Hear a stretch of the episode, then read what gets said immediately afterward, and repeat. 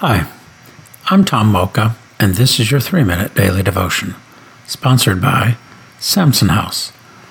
Our scripture today is James chapter 5, verses 10 through 11. Brothers and sisters, as an example of patience in the face of suffering, take the prophets who spoke in the name of the Lord. As you know, we count as blessed those who have persevered. You have heard of Job's perseverance and have seen what the Lord finally brought about. The Lord is full of compassion and mercy. Let's ponder that. Well, wait a minute. Who said anything about suffering? Patience is one thing, but in the face of suffering, eh, it's a whole other thing. Well, here we go. Patience is not only waiting for the Lord's return or toward one another in the meantime, it is also in the midst of suffering. Jesus said, "We will have trouble in this world." John 16:33. He goes it goes without saying there is no such thing as a smooth ride through life. There will always be speed bumps along the way. Some will seem like bottomless pits.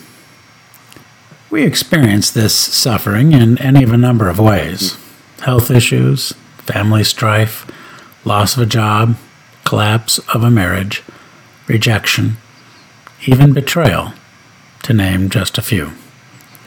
Sadly, they are common to our humanness ordinary in the real world. The good news is the Lord is full of compassion and mercy.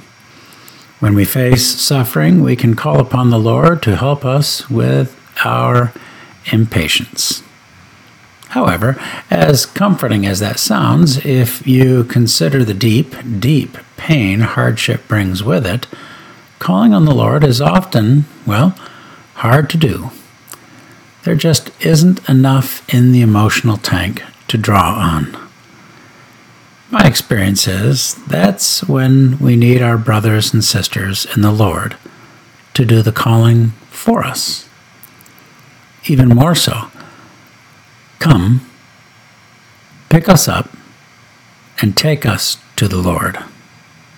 Whether that be church on Sunday morning or an ice cream cone on Sunday night. We need friends. How can we pray about that? Do you need to be picked up? Or do you know someone else who does? In the first case, ask the Lord to show you his compassion and mercy. You can be assured he will, I promise you. In the second case, pick up the phone and call that person. That will be your prayer. Thanks for listening, and have a great day.